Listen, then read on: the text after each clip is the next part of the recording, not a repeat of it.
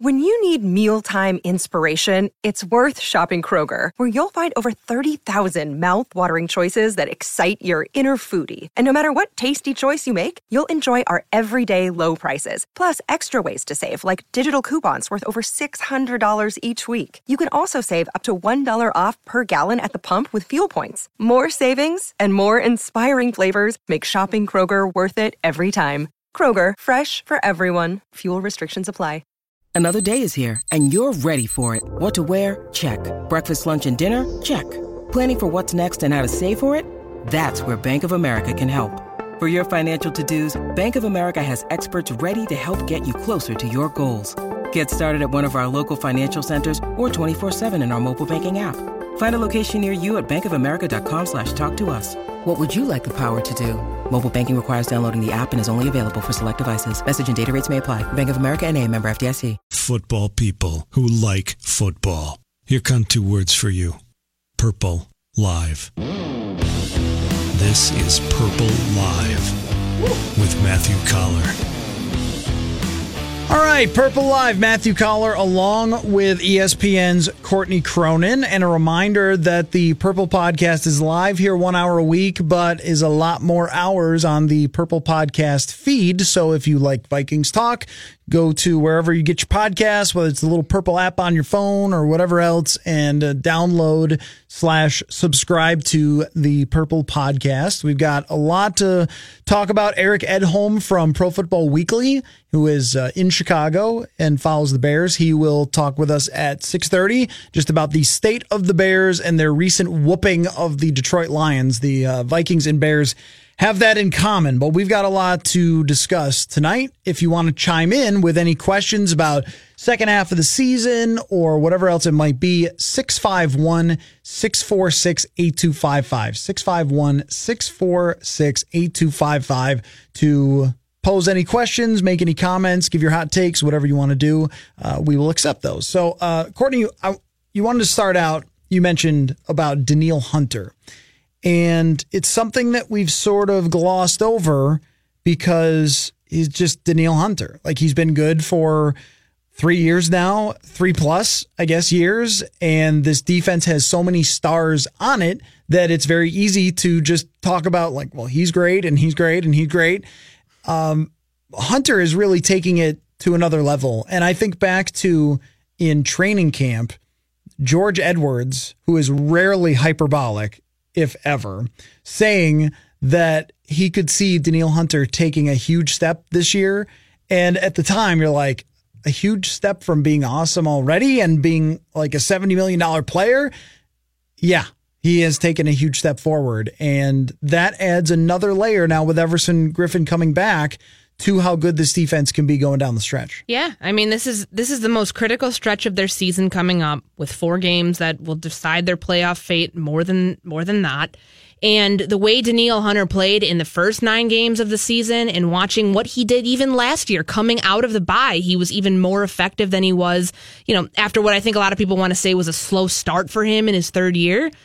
Much more effective coming out of the bye last year. I'm very, very eager to watch what his progression is here over the next seven games of the season. I know I think Bill Barnwell had an article out today thinking that the sack numbers may drop off. And and that's, you know, we saw that with Everson Griffen last year. I mean, that's not such a wild thing to say.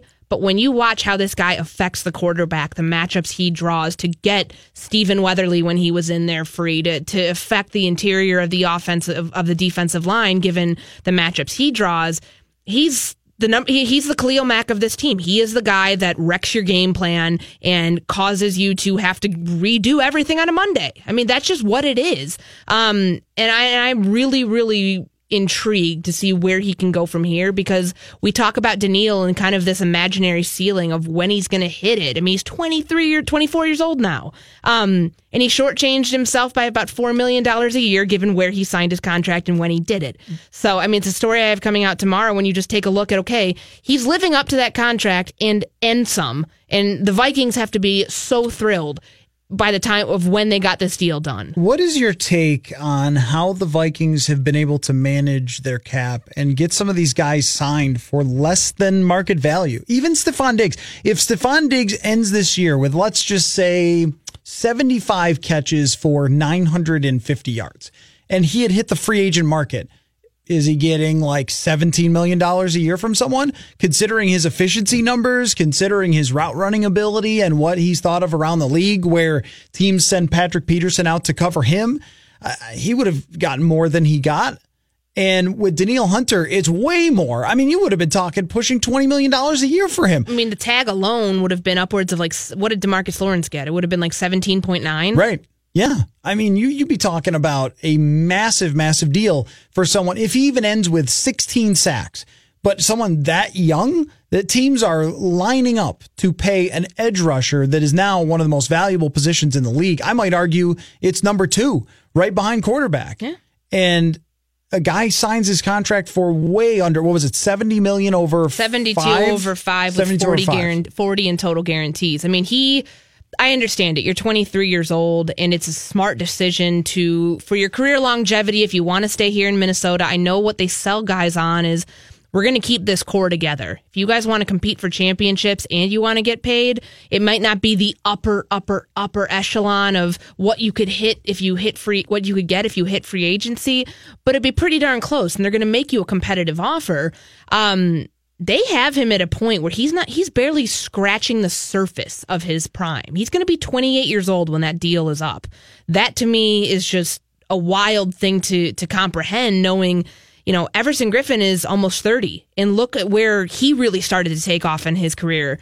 The sack numbers and all of that. I mean, Danielle's showing those signs at a much earlier age. I think I mean this is this is probably going to go down as one of the best moves that they've made in franchise history of especially getting him when they did. So this this also kind of brings me to just how good the Vikings defense is right now. Uh, the way that the Bears whipped the Detroit Lions I, I don't think it took much shine off of the Vikings win because we knew at that time, after watching Matt Patricia melt down like a child in one of his press conferences leading up to that week, that the Lions were just not going to be dialed in. that was not. They were not bringing only their trade Sunday away best. their best like offensive player too. Right. Like, I mean, before that. right. We knew that they were just not going to be in great shape when they came in, and that's why the Vikings should have dusted them, and they did. 10 sacks. But I think that there's signs there that should project over to facing better teams, and the Bears will be their first challenge, but then there are a lot more coming. I, I do think, though, and it's something you alluded to last hour, the win against Philadelphia looks a lot less great right now, and the other wins are against teams that are just drowning. I mean, Arizona had to fire their offensive coordinator. The Jets lost to Matt Barkley. Matt actual Barkley. He came out of retirement, I Came- believe, for that game. I mean, and, and not only the win, but 41 to 10. And so that win doesn't look any good for the Vikings either. It just looks like your routine victory against a team that's awful. So I'm having trouble figuring out how good the defense, which will ultimately drive the success of this team, how good they actually are. What is your opinion on that? Well, I think that we've talked about this. This next four game stretch where you have a surging Mitch Trubisky and a pretty darn good offensive line. I think that the Bears, the way that they addressed it in free agency and with, um, or excuse me, with the draft, um, they have good pieces in place. I mean, I don't think he's ever going to have another six touchdown game like he did in week four um, this season, but he looked really good. He's finally getting, you know, it's it's kind of interesting the dynamic where it was Khalil Mack as a centerpiece of this team. He's everything. He's, you know, blah blah blah blah, and then he gets hurt, and then there really wasn't much fall off from Mitch Trubisky coming right in and taking that role from when Khalil Mack injured his ankle to when he came back, and now Mitch Trubisky is kind of the talking point of this Bears team. So you have a very tough test in a place where you have played not well in the last decade.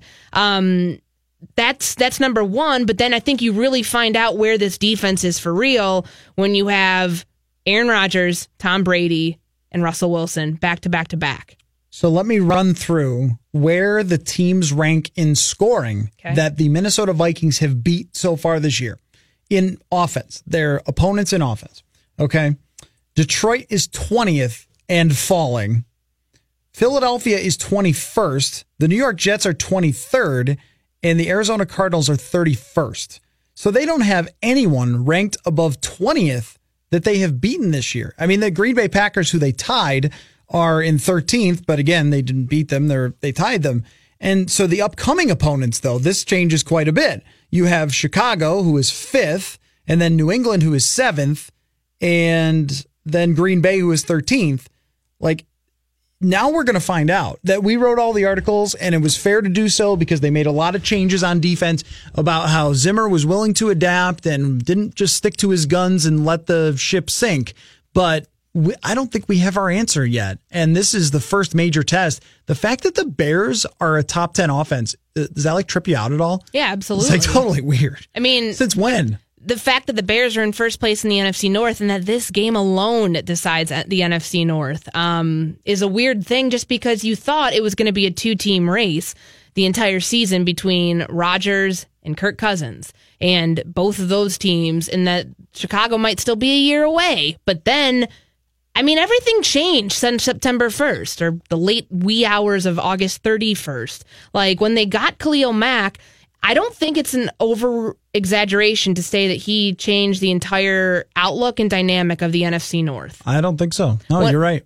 It just, you know, to me, that was the game changer here. And the fact that of what it did to the Packers, what it did to the Vikings outlook, and what it did to the Lions. I mean, watching him chip that tight end the other day and then just go sailing over the offensive tackle onto um, Matthew Stafford was was something. I mean, that's just not human. And when you watch him do that, and I mean, that's going to be something that's going to be interesting to get Kirk's perspective, Kirk Cousins' perspective on that tomorrow because they haven't faced a guy like this before, and he is the true definition of a game changer. And I think that that really is why it's so weird that we're talking about this week 10, excuse me, week 11, that the Bears are in first place in the NFC North. It's not just their defense, though. It's also, you know, last few weeks specifically been a product of their offense, which has really never been the case, at least in the last decade there. 651 646 8255 is the number to chime in. It is the Purple Live Show. I have a jersey question for you. And also, the Vikings have a new running back. Where does he fit in? But feel free to give us a call, ask questions, bring your hot takes. Go ahead. It's the Purple Live Show here on 1500 ESPN potentially be involved in the passing game. I mean, he had 50 something catches during his uh, four years in Detroit. You know, mm-hmm. he's drafted by them in 2015. I think it makes the most sense, though, as a kick returner. I really do, given yep. some of the stuff that they had to deal with, you know, losing Mike Hughes. Holton Hill is playing more on defense. We'll see now after guys get healthy, like what Holton Hill's role becomes in the secondary. But having a guy like Ameer Abdullah who led the league in kick return average as a rookie in 2015 and then just kind of fell off injuries and then you know got that bad you know kick off uh, the fumble earlier i believe it was week eight and he got replaced uh, by powell uh, going into the vikings game. So he lost his job there. Writing was on the wall. This seems to me like a good place for him to jumpstart his career again. I mean, the guy was a second round pick not that long ago, and I think he might be able to add something here. I've seen, you know, the writing was on the wall too that Roc Thomas was probably going to either go to IR or they were going to release him and try to get him back onto the practice squad. They really like him, so there was no doubt in my mind that he wasn't going to go far. Right. The uh, injuries with Roc Thomas just seem to pile up this year, even though he's a, a talented yeah, player, and it looks very. like next year that they'll have Thomas and, and Mike Boone behind Dalvin Cook and probably move on from Latavius Murray next sure. Well, I don't know if that's completely done. In my head, yes, logically, cap wise, probably has to be. But given what happened with Dalvin Cook this year, I mean, you could not ask for a better insurance policy that maybe was a little bit of luck on both sides for getting him to take the pay cut. But worked out really, really well the weeks that Dalvin Cook was not around. So here's my jersey question. I was watching 49ers and Giants last night because it was technically a National Football League game. So I consumed that game. and it was um, I'm sorry. Yeah, it was messy, but it was close. So whatever, I got my entertainment value out of it. But the the best value in my mind that 49ers Giants gave was that the Giants were in their white jerseys and the 49ers had the red tops going, and it was just the best matchup in the NFL of jerseys. So if you didn't look directly at the TV and could only kind of see the jerseys, or maybe just like took your glasses off or contacts out, it was amazing what was going on there. The football, not so much. But I think for NFC matchups, if the Vikings were to wear all white versus the Bears in their traditional bear jerseys, that that's elite. And I think the Vikings are going to wear the purple pants, and I hate that. I want them to wear the all white going to Soldier Field. Because we looked at this in Bradford. I have a picture of Sam Bradford hobbling off the field last year where he's wearing a white jersey, the purple helmet, and the purple pants. So you say you're not a fan of this combination. I don't like the white and the purple pants. I like white and white if they're going on the road. Okay. And, and especially against the Bears with their classic all time jersey. I think that that is an incredibly awesome jersey matchup. I want the white on white. Manny, what is your opinion? I agree. I listen. I grew up here in Minnesota in the '90s as a you know as a ten year old kid in '94 when Warren Moon got here, and the Vikings wore on the road. They wore white jerseys with white pants, and they did that forever until 2013 when they got to this uniform combination, which they then inexplicably decided, yeah, purple pants. We'll we'll make that a thing. I'm just not a fan of the. Purple pants. Are you pants. okay, Courtney, with the purple pants? Because neither of us are into it. I, I I'll admit that I'm not really a uniform snob. Like this is not you know in baseball. I think it was one thing growing up, um, just you know following a team that had the most classic look. I think in baseball uh, with the Cubs pinstripes and the white jerseys, but you know in football, I just I'm a big fan of the classics. Like I, I loved watching Packers and, and Bears games growing up because those are the classic jersey. I mm-hmm. love watching Cowboys and Redskins because that was a classic look. That's a great one. Um, that's mm-hmm. those jerseys are clean. And one mm-hmm. thing I do want to bring up though, why are the Giants not called America's team? They look like the American flag out there last they do. night. So Washington and Dallas. Do, do you like the like who's at home for that one? Do you like the white Dallas jersey? No, I like the blue Ja- Dallas jersey, the white and red pants for the Okay. um for the Redskins, the Sean Taylor years. Okay, all right, I could buy into that. Washington and Dallas is a phenomenal matchup there. I, NFC South can just be pushed into a lake for the most part.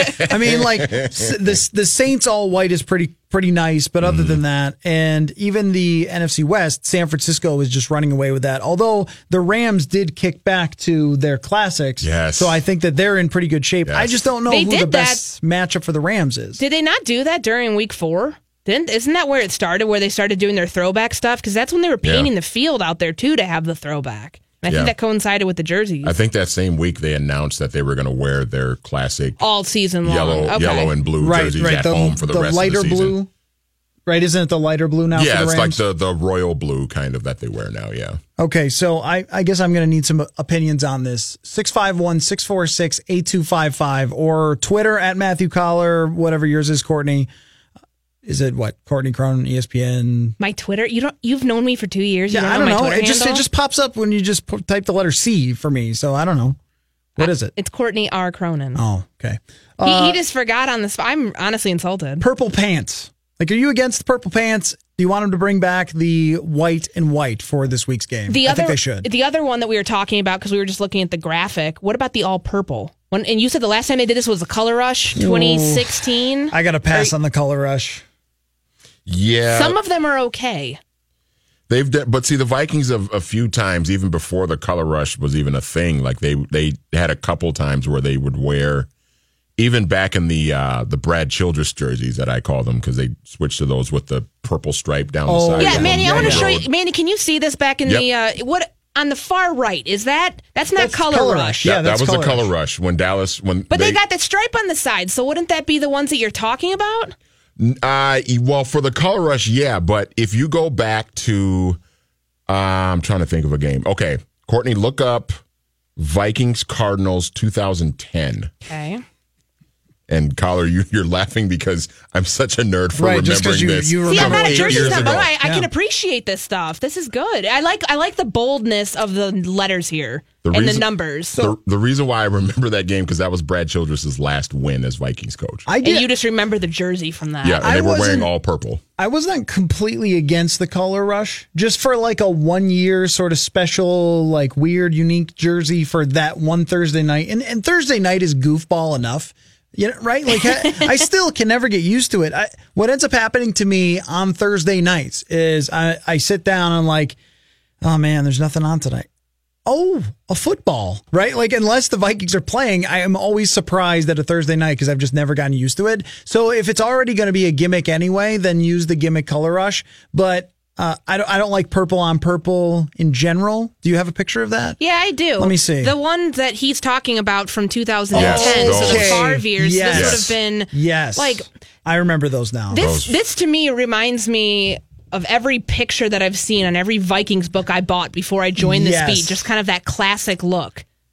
Did you like Why'd they get away I- from that? I was not a fan of those. I wasn't a fan of the early APs. I don't know. I love the boldness of those like letters and the, Okay. and the name on the back of the jersey and the numbers. The block, the blockiness of it just gets to me. I like it more than purple pants and white jersey. I just don't like that combination on the road at Chicago. I think it's a losing combination, my friends. Let's. Well, they uh, won in it last year, so I'm just, I'm just pointing out the facts here. This is the semantics Let's hour. uh, see what uh, Mike in, in St. Paul thinks. What's up, Mike? Hi. Uh, hi. First of all, the Vikings should lose the dull purple helmets. Okay, yeah, I'm with you on that. Let's have it. Let's have it match.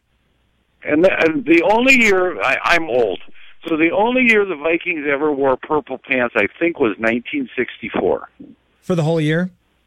Yeah, I think they they they wore purple pants and purple jerseys. And if you remember, I don't know how old you guys are, but the road jer- the white road jerseys had different striping. They kind of had the Baltimore Colts striping around the shoulder and under the arm, and then the mm-hmm. home jerseys would be the just around the around the bicep. Do you remember that? Yep, I do. Yep.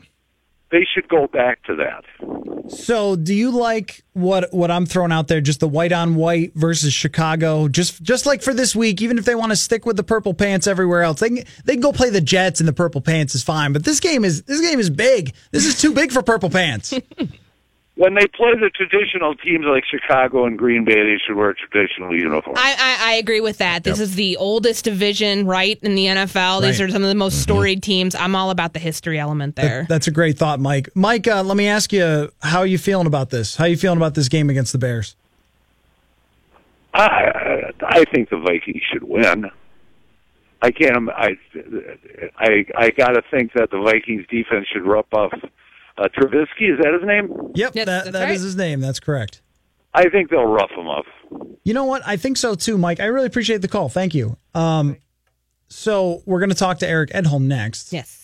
Your your thought, your reaction? I just wanted to talk about one thing, um, just with the jerseys, because I said I'm kind of, you know, Yeah, this yeah. I'm Are you ma- like as we speak becoming a jersey snob? Like, no, you just not I love it before? helmets, though. I'm one of these gimmicky people who loves the crazy college football helmets where they go chrome. I'm not. I don't need to be Oregon. I don't need 20 different helmets. So you're into that though. But when I covered Indiana, they did for for I believe it was 2011 season. They did these chrome candy striped helmets that were unbelievable, and those have stuck with me ever since. I think I remember those. Uh, those were those were fire. Those were just unbelievable. And I, when I covered Ole Miss, people would go berserk for these powder blue helmets. Like it was a big deal because that brought them back to the Eli Manning days. And I can I can respect things like that, but that to me is just more. That's that's my realm. I'll, I'll just stay over here in my corner Okay, so talking you about like helmets. You like the uh, I like chrome. I like matte. I like it all. So we could call you like Courtney Croman.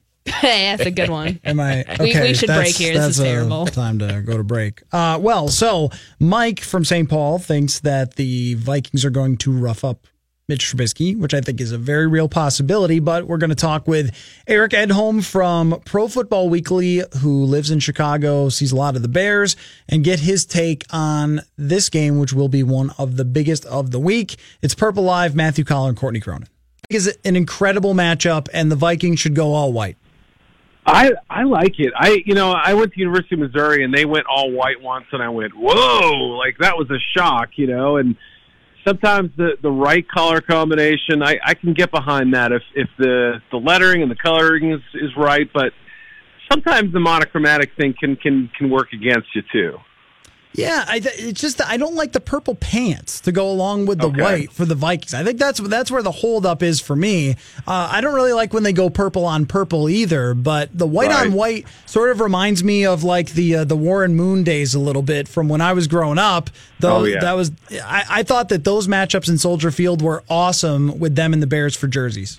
Yeah, no, I think you're onto something there. I'm not a huge fan of the Bears orange jerseys. That You that know, was what I was going to ask about those Yeah. orange ones. Those are awful. I mean, I I get it. I kind of understand it a little, but like I see him and I just go, yeah, not my thing. I I didn't grow up in Chicago, but I had family here, so I've been watching the Bears for a little while in my in my life, and you know, uh, the the classic Bears uniform is pretty hard to beat. I think if you're You know, if you're being objective about these things. So should we be like Mike Gundy and like blame Generation Z for uh, the Liberalism orange? is the other one. yeah, that's what it is. The snowflakes caused us to have orange jerseys for the Bears. They they're entitled, right? They can ask for whatever color they want. And they get it, right? That's the deal. Okay, Eric. Back in his day. Here's what I'm thinking about this football game, and I could talk jerseys all day, so we have to Sure. move on. Um, I feel like it's a prove it bull for these two teams because if you look at who they've beaten, it's really not an impressive list. I went through the toughest offense that the Vikings have beaten this year, ranks 20th.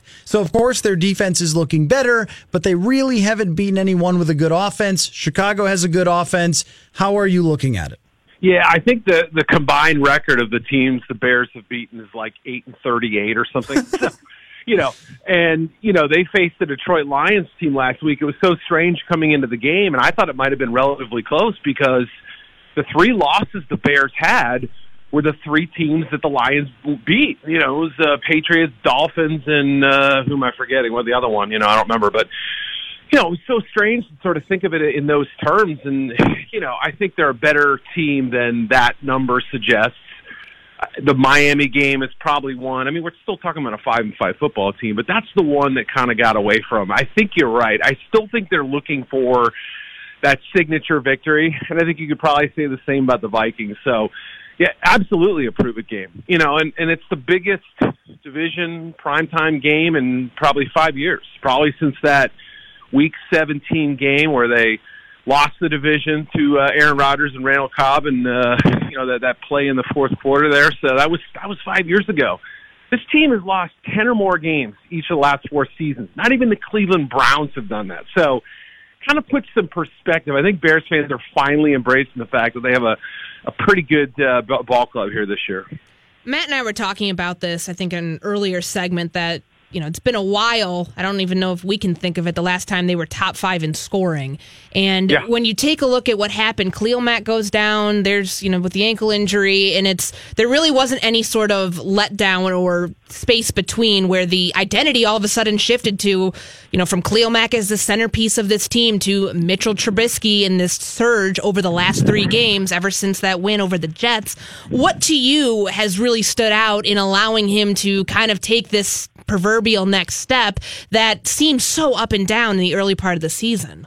I think you're right. You know, one of the things that Matt Nagy's talked about a lot is, you know, early, you know, in OTAs, they threw the kitchen sink at Trubisky on purpose. It wasn't just like, well, we're installing an offense, we got to get everything in. I think part of it was let's see how much he can handle, and let's put in stuff now, meaning June or whatever, and let's see if he can retain it. Let's see if when we come back for training camp, he's still got it down. I think they were impressed with his retention but I think still there was some processing going on where you saw him kind of the gears kind of churning a little bit. You could see some of the hesitancy in early early in games. They had a lot of adjustments to some of these plays. You know, they may use the same four or five personnel packages over and over, but the formations were wildly variant. So that to me, I think was part of the reason why there was some early hesitancy, him looking a little unsure, him kind of not knowing when to pull it and run, you know, when to throw it away, when to go to his second or third read, that sort of stuff. But it's become a lot more smooth. Now, granted, we're not talking about, you know, they haven't played, you know, some really good defenses. Like I'd say the Bills are pretty good though. He had trouble in that game, but he made a throw on third down to Trey Burton that made me think he's taking risks that A, he certainly didn't even get the chance to take last year, and B, risks that he seemed a little hesitant about taking, you know, weeks one through three, let's say. When it comes to Matt Nagy, I, I'm sort of laughing at the two coaches in the division, the new ones named Matt, and how one is going completely in the dumpster and Right. being lit on fire and yelling at reporters for their posture, and his team is collapsing around him. And the other one, i it seems, is thriving in Matt Nagy. And I, I feel like Eric, and I know that Mike Zimmer's talked about this. It's very difficult for new coaches to step right in if they haven't gone through this, no matter whose coaching tree they're coming from. What do you think he has done well? What do you think he still needs to work on? Yeah, I mean, I was really impressed, first of all, when he hired his staff. I mean, that was the biggest thing. He, he surrounded himself with experienced guys. First of all, Vic Fangio, the defensive coordinator, interviewed for the head coaching job. He agreed to come back. You know, Uh, we're talking about a 20 year difference between the two guys. So obviously Sean McVay and Wade Phillips have made that work just beautifully, I think. But there are still some cases where you have a veteran coordinator who feels like he might have been the, you know, the more experienced guy, the more ready guy to be a head coach, and the young hotshot head coach, the guy who gets the job. And there's a little hidden tension. I've sensed none of that. I've never felt that Vic feels like, you know, that this guy shouldn't get the job. I think he's been quietly impressed with the way he's handled things. There was some some controversy after the Miami game, how he called that, and you know, a few plays in the Patriots game where I think people were sort of second guessing him, and I think there were people who felt like, yeah, he's just a Mitch apologist, and he's going out of his way to protect the kid. It's almost babying him. He's he's Mike Gundying him if you want to go there, but I feel like there's some some real honest to goodness coaching in him where you know he's not babying these guys. He's not overly protecting them everybody. And and is he going to call them out in front of the media? No but I think he's done a really good job of kind of balancing things. Remember, he's calling plays. He's, you know, looking over the defense as best as he can, even though that's Vic's baby. He's managing a locker room. They've added a lot of good dudes. I think they have kind of done a good job, Ryan Paces, of, of cleaning up the locker room a little bit. So it's all come together pretty nicely. He'll hit a bumpy road at some point, but he's really done a good job of kind of compartmentalizing all this stuff. Eric, I was trying to, um, or I was going to try to channel uh, some of the types of conversations that I heard on Chicago radio during the bye week uh, when I was home. And uh, I don't have a Joliet accent, so I guess we're just going to have to leave it there. But I'm just going to ask it in the way that I would hear it asked. What the heck's going on in the fourth quarter with this team? Yeah, well, I mean, obviously it, it's not a perfect operation yet, and you still see see them let teams get back into games. And you still see them, you know, give up some big plays. And obviously, the Green Bay game, first one. I mean, boom, that's a game they should win. And and a lot of first year head coaches might have really taken that one hard.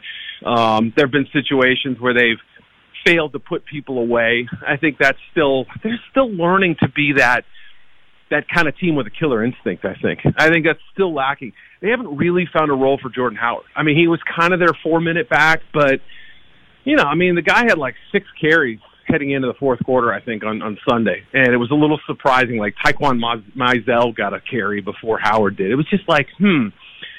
So some of that is identity. Some of it is personnel. You know, I think they still have to get that killer instinct before we consider them a great team. And I think that's part of it. But, you know, I, I think a lot of it too was they kind of went into a little bit of a shell defensively and just started letting the Lions, you know, throw short and throw, you know, uh, beneath the sticks and try to tackle them, that sort of thing. So it's it's still not a four quarter team yet. I think that's that's one thing we have to point out. Purple Live Show with Matthew Coller and Courtney Cronin. Eric Edholm is joining us now from Pro Football Weekly.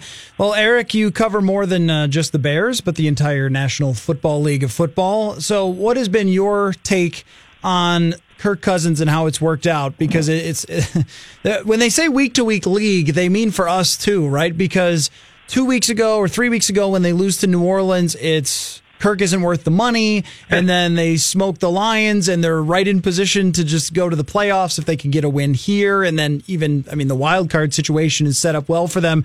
What is your perspective on how Cousins has performed as a Minnesota Viking so far? Uh, you know, I, I think you have to point out the negatives, which to me would be the fumbles. I think that's the thing that you know you you look at it and you say, yeah, he's got to clean that up. That's going to be a point of emphasis around Halas Hall this week. We're going to try to strip the ball loose. They've been a better playmaking defense than we've seen in about five years here, but still. Other than that, I think he's been great, and maybe I'm, you know, maybe I'm missing something, some little subtlety about his game that isn't there. But you know, he's helped turn Adam Thielen into a, a premier receiver. Stefon Diggs is still dangerous. They've done it without a consistent run game or at least consistent personnel there in terms of knowing who they have week to week. Offensive line, we know the situation there. Obviously, having to put some spare parts in there as well. Brand new coordinator, new to the team, new to him. I mean, the whole thing. And, you know, I mean, John DeFilippo might be the, ne- the next Matt Nagy, but still, you got to make it all work. And you have to develop that trust. And to me, rose colored glasses, I think it's been pretty darn good. Now, anytime you have a player who's taking up that big a chunk of the salary cap, I think it's fine if you want to say, hey, it's not just about being good. He's got to be special because, you know, you're in theory you're taking money away from potential other additions, but still, with the defense seemingly back on track, Cousins doing what he's saying. I mean, tell me I'm wrong. I don't know. I I think he's been pretty great. So you know what's interesting to me, Eric, is that they rank 23rd in the percentage of drives that they've scored on, and that's not Yeah. all missed kicks. And so there's a little bit of he's put up big numbers as he's always done, but there have been situational football things. It would it'd be like you ha- you have to sort of go through and sift through the third downs in New York and and Yeah. not really finishing teams off at times. And so I kind of go back and forth because you know his pro football focus grades are really good, and and the, there are some throws that he makes that are just outstanding A plus throws, and then there's the other part of the situations, the fumbles, some of the turnovers, and and, and I think what you come away with is that we've undergone the full Kirk Cousins experience that Washington went through. Only this team has a defense. Yeah, no, I think that's a fair point. And and you know, I I love those guys at PFF. I'm friends with a lot of them, and the one thing that I kind of jokingly needle them about is that you know, you guys, meaning PFF, doesn't they treat a, a play in the middle of the first quarter the same as they do in the fourth, you know, with two minutes left. And to me, there's there's obviously a difference. If it's a close game, they're going for a winning drive or trying to salt the game away. Those plays to me matter a little bit more. So the numbers can tell you one story, the eye test can tell you something else. Mm-hmm. And you know, I mean, obviously there was that the late stretch in, in week one against San Francisco. I thought he looked horrible. You know, it was like what happened to him. He was great. He was in rhythm, and then it just fell apart. So I think there probably is some truth to that. And and I also feel like talking to some Redskins people about Kirk over the last couple of years, and I know some folks in that team, and you know the things they told me three years ago were different from what they told me after he left. So I feel like there was a little bit of that accentuating the bad stuff and and conveniently kind of forgetting some of the good. But I think you make a fair point. Okay. So when do you take this team for real? Like, I mean, if you're not Yeah. there yet, what what is it about the Chicago Bears team and whether this defense could they actually be, you know, the 27 the 2017 version of the Rams? We hear about the Mitch Trubisky uh, uh, comparison with Jared Goff, and obviously this defense is still the centerpiece of this team. Given the remaining schedule, and yes, it is easier than the Vikings. I mean, if they if they do continue on this trajectory, the NFC North is theirs. Are you bought in yet, or what more do you need to see in order to be bought in? Yeah, I mean, you know, the one thing about watching the game against the Patriots, and I'm not ready to say the Patriots are the, you know, the favorites or anything like that, but it, even though the Bears led in that game and came back from an early deficit, I never felt like they were going to win it. I know that sounds a little strange to say, but it always felt like New England was a couple steps ahead of them. And there have been some strange special teams breakdowns with the Bears this year. I think they have good players for those units for the most part. They have two good coordinators, uh, Chris Tabor and Brock Olivo, who do a nice job with that group. But there's still at least always one or two breakdowns there. And it feels like, you know, those are the kind of little subtle differences that prevent you from being a great team. So while the numbers on offense are clearly improving, while the the defense looks to be pretty darn good, all things considered, with Mack back, you know, a, a really nice unit. I mean, the depths maybe are just okay, but the starters look really, really good to me. I think they have to win this game Sunday night against uh, the Minnesota. You know, they don't have to beat the Rams in in three or four weeks for me to feel like this is a, a, legit team, but they probably have to come back and beat the Packers the week after that. And and at that point, if they've done that and they're on track to win 10 or 11 games, then I can say, you know what, this is a sneaky, dangerous team. I also think the Vikings right now are probably a little bit more of a surer bet than the Bears, but maybe that's, you know, recent history or bias in some other way that's kind of clouding my judgment. I just, if I had to choose one of the two teams to, to be the better team down the stretch, I would probably lean Minnesota, experience, talent, whatever you want to say. But this Bears team, I mean, they're they're better than I thought they'd be at this point. Eric Edholm, Pro Football Weekly. You can follow him on Twitter at Eric underscore Edholm, which the underscore always tells you how long you've been on Twitter, Eric. Right. Like, if, if you've got one of those still, then you were on like way back when. So uh, I know. Congratulations if on that. If you look at my name, though, it looks like E Rice DeHolm. It would it looks so weird without the little separator there. So it's both of those things combined. I think. Uh, that's a fair explanation. I'm still strongly against it, but it says join 2009. So, like, That was the year that it really popped off. Oh, I, joined, yeah. I joined I- in 2009. I think that's when I got on board too. Just, Don't you wish you could go back and change it a little bit? Like if I never got on Twitter, what would my life be? Oh yeah, I, I would just I, wish I could go back to 2009. I know you, that was just uh, you would have been following Judd Zulgad and the uh, Brett Favre stuff going oh. on. That's that's why you'd have to get on Twitter then. Oh, absolutely. Yeah, Judd and I go way back too, and then he helped me out back in the day with these things, and I feel like I probably owe him about nine beers at this point for everything he did for me back in the day. And he'll drink them all at once. Um, That's right. yeah, if you ever if you ever have time, this is hilarious. We did this yeah. on the air once. Search the hashtag Stribvikes and it's all Judd's old tweets from like 2000. so we were looking up John David Booty like updates from training camp with oh, hashtag no. Stribvikes. So give give that a try if you're not busy or you've put the kids to bed and you really want to turn up the heat. Uh, or I, or that I've had nine beers. yeah, that's right. That's right. right. right. Uh, Eric, awesome stuff, man. Appreciate it all the time. Thanks for coming on. Had a good time. Thank you. Appreciate it. Thank you. That's uh, Eric Edholm from uh, Pro Football Weekly. We'll take a break. Man, he's got three things to ask us about that we're looking forward to this week when we come back. We're going to need to get them some help. And you noticed, you mentioned the clip that went around Twitter, but the Lions, you, they tried to put a tight end on him. Yeah. It just didn't matter. He just threw the tight end aside. Max protecting doesn't work against Khalil Mack. It, it, really doesn't. And I, I don't have a good answer for you. The only thing I can say is like bootlegs left, like away from him, just trying anything possible that's going the other way. The fact that he got like a rest week last week because they were playing Buffalo helps him even more. And that's, uh, wait, no, he came back last week against the Lions, but he got that rest week against Buffalo two weeks ago. So that helps him get fully back to 100%. And they're in really tough shape here. Brian O'Neill is going to have a huge challenge on that side. All right. We only have one, we only have time for one more question. Here, okay. We're going to be done in about a minute. But uh, how do the Vikings make Mitch Trubisky as uncomfortable as possible?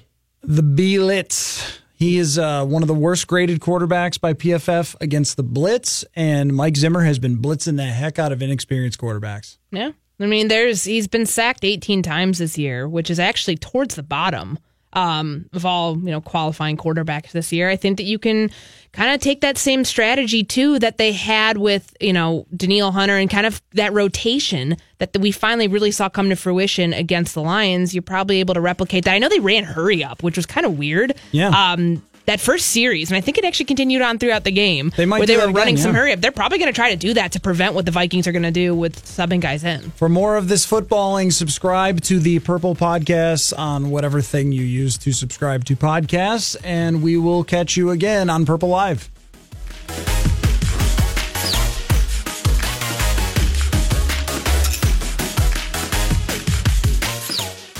The South Dakota Stories, Volume 1. She was a city girl, but always somewhere else in her head. Somewhere where bison roam, rivers flow, and people get their hiking boots dirty. Like, actually dirty. So one day she fled west and discovered this place of beauty, history, and a delicious taste of adventure.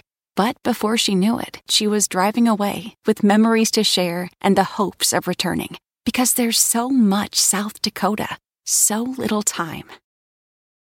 This holiday, whether you're making a Baker's Simple Truth turkey for 40 or a Murray's Baked Brie for 2, Baker's has fast, fresh delivery and free pickup, so you can make holiday meals that bring you all together to create memories that last. Baker's, fresh for everyone. Free pickup on orders of $35 or more. Restrictions may apply.